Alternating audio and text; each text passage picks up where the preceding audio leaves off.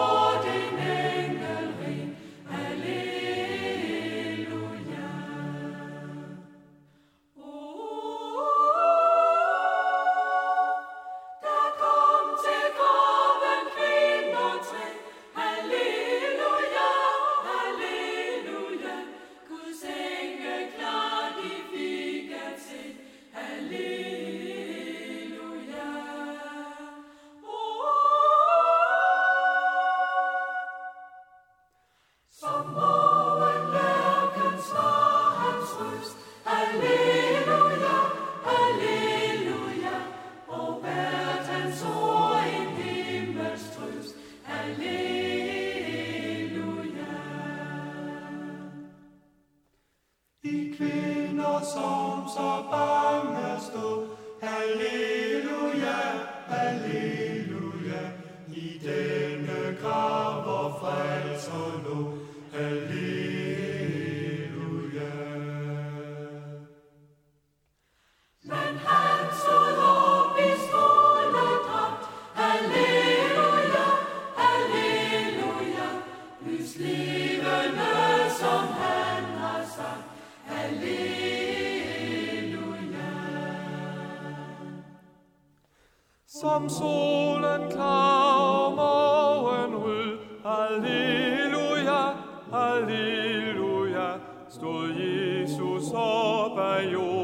jordens skød, Halleluja.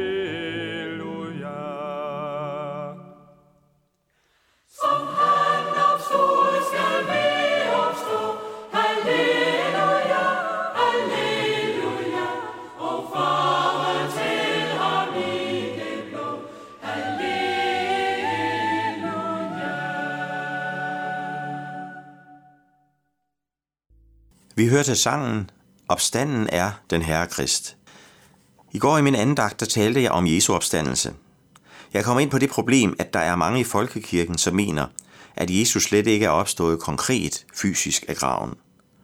Nogen siger, at det bare er hans budskab, der er opstået. Derfor skal opstandelsen forstås i overført betydning, siger man.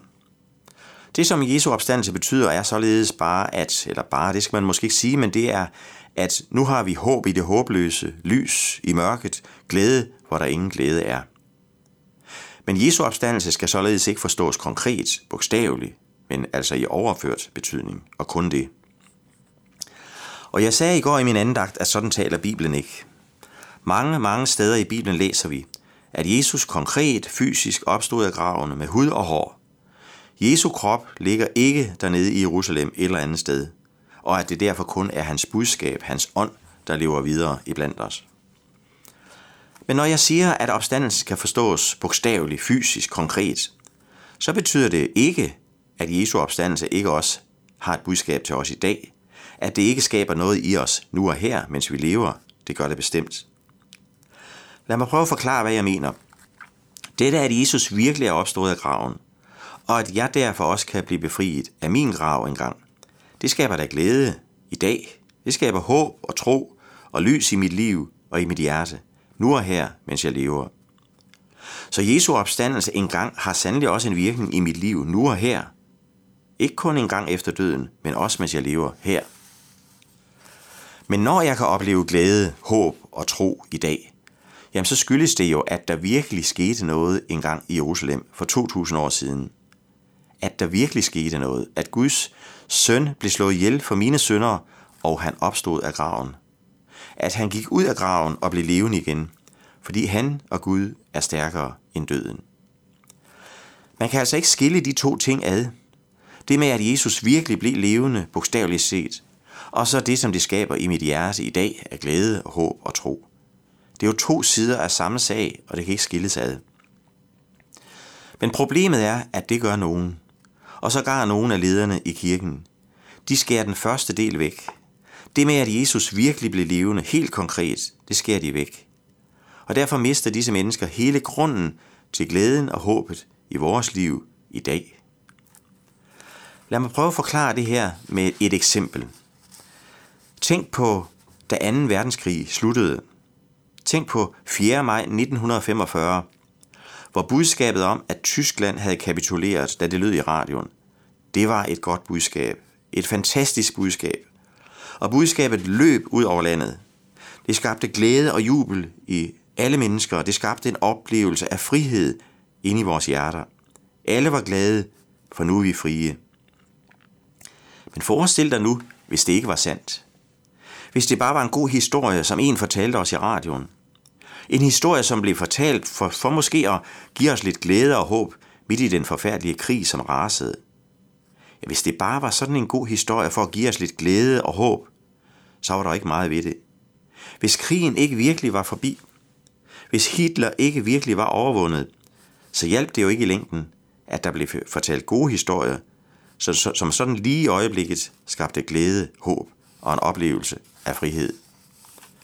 Det er på nøjagtig samme måde med budskabet om Jesu opstandelse. Er det bare en god historie, som ikke noget konkret, der er sket, så har vi ikke meget at have glæden i. Så er det jo som et eventyr fra H.C. Andersen eller en god myte, som måske kan give os noget livsvisdom og også sådan lidt opmuntring nu og her. Men på den anden side, hvis det er sandt, hvis det virkelig skete for 2000 år siden, at Jesus gik ud af graven, så kan vi fejre påske, og så kan vi glæde os i dag. Vi kan gøre det, fordi glæden bygger på noget, som er sket. Og så kan vi dele Guds ord i prædiken og forkyndelse, og Guds ord bliver levende i os ved Helligånden, fordi det ikke bare er gode historier, men sande historier om Gud, som handlede en gang, at han en gang for alle vandt over døden. Så når nogen vil stille en modsætning op mod på det ene, for det første at, at tro bogstaveligt på Jesu opstandelse, og så for det andet at opleve det, som opstandelsen skaber i os i dag med glæde og håb og tro, så er det en falsk modsætning, man stiller op. For vi tror jo på begge dele, for man kan ikke skille de to ting ad, som nogen gør i dag. Vi tror ikke kun på Jesu fysiske opstandelse, og så er den historie ikke længere. Vi tror da også på fortsættelsen, at netop derfor, fordi Jesus fysisk gik ud af graven, så kan vi forkynde glæde, tro og håb og liv for os, for os selv og for hinanden, fordi døden er overvundet. Og netop derfor kan vi fejre nadver, når vi er til gudstjeneste, fordi han er levende midt i blandt os. Og derfor har vi et kristent fællesskab, som er Kristi lægeme på jord. Det lever vi af i dag, fordi han opstod én gang for alle for 2000 år siden. Hvis fjenden, hvis døden ikke virkelig er overvundet i den krig, som er mellem Gud og hans fjende, Satan, så er der ikke meget menighed og kirke på jord. Så er der ikke et levende ord at forkynde. Så er der ikke en ånd, en hellig ånd, som gør levende. Og så er der ingen håb, tro og glæde og evigt liv til os, som lever i dag.